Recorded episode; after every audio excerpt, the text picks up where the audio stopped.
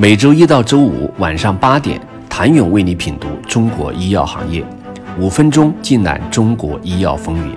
喜马拉雅的听众朋友们，你们好，我是医药经理人、出品人谭勇。十一月二十号，宁夏公共资源交易中心公布了该地区第三批国家集采中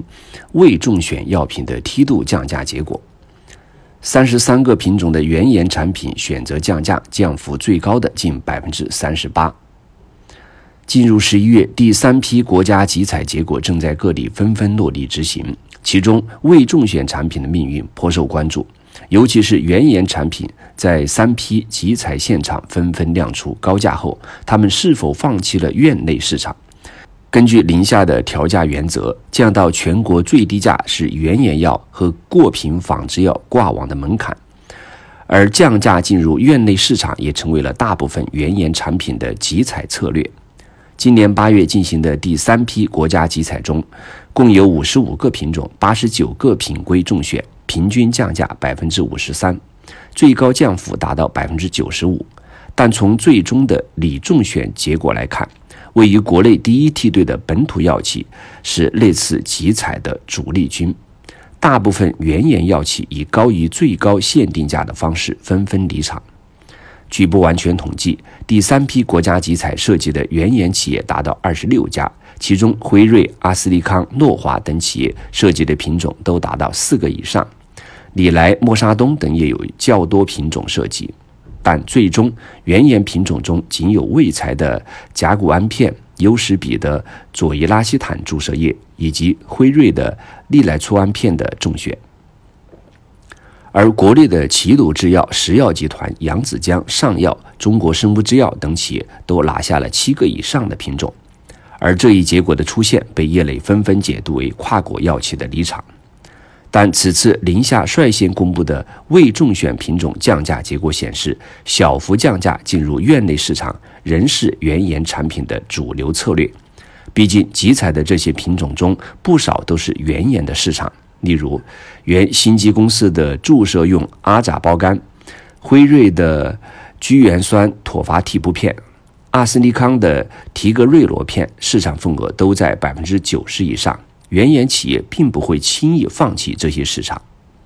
此次宁夏公布的梯度降价结果显示，三十三个品种、三十九个规格的原研产品选择降价挂网。其中九个品种降幅超过百分之三十，十六个降幅超过百分之二十。值得注意的是，有三个产品的降幅不足百分之一，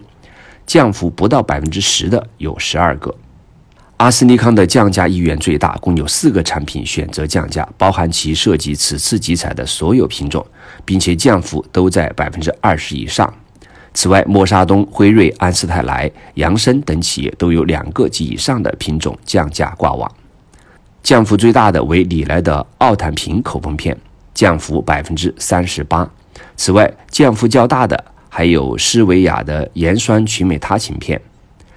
阿斯利康的富马酸喹硫平片、默沙东的孟鲁斯特钠咀嚼片等，降幅都在百分之三十以上。奥坦平口服片集采中，由齐鲁制药、华海药业、东阳光、龙海药业四家中选，供应宁夏的为齐鲁制药的产品，零点五毫克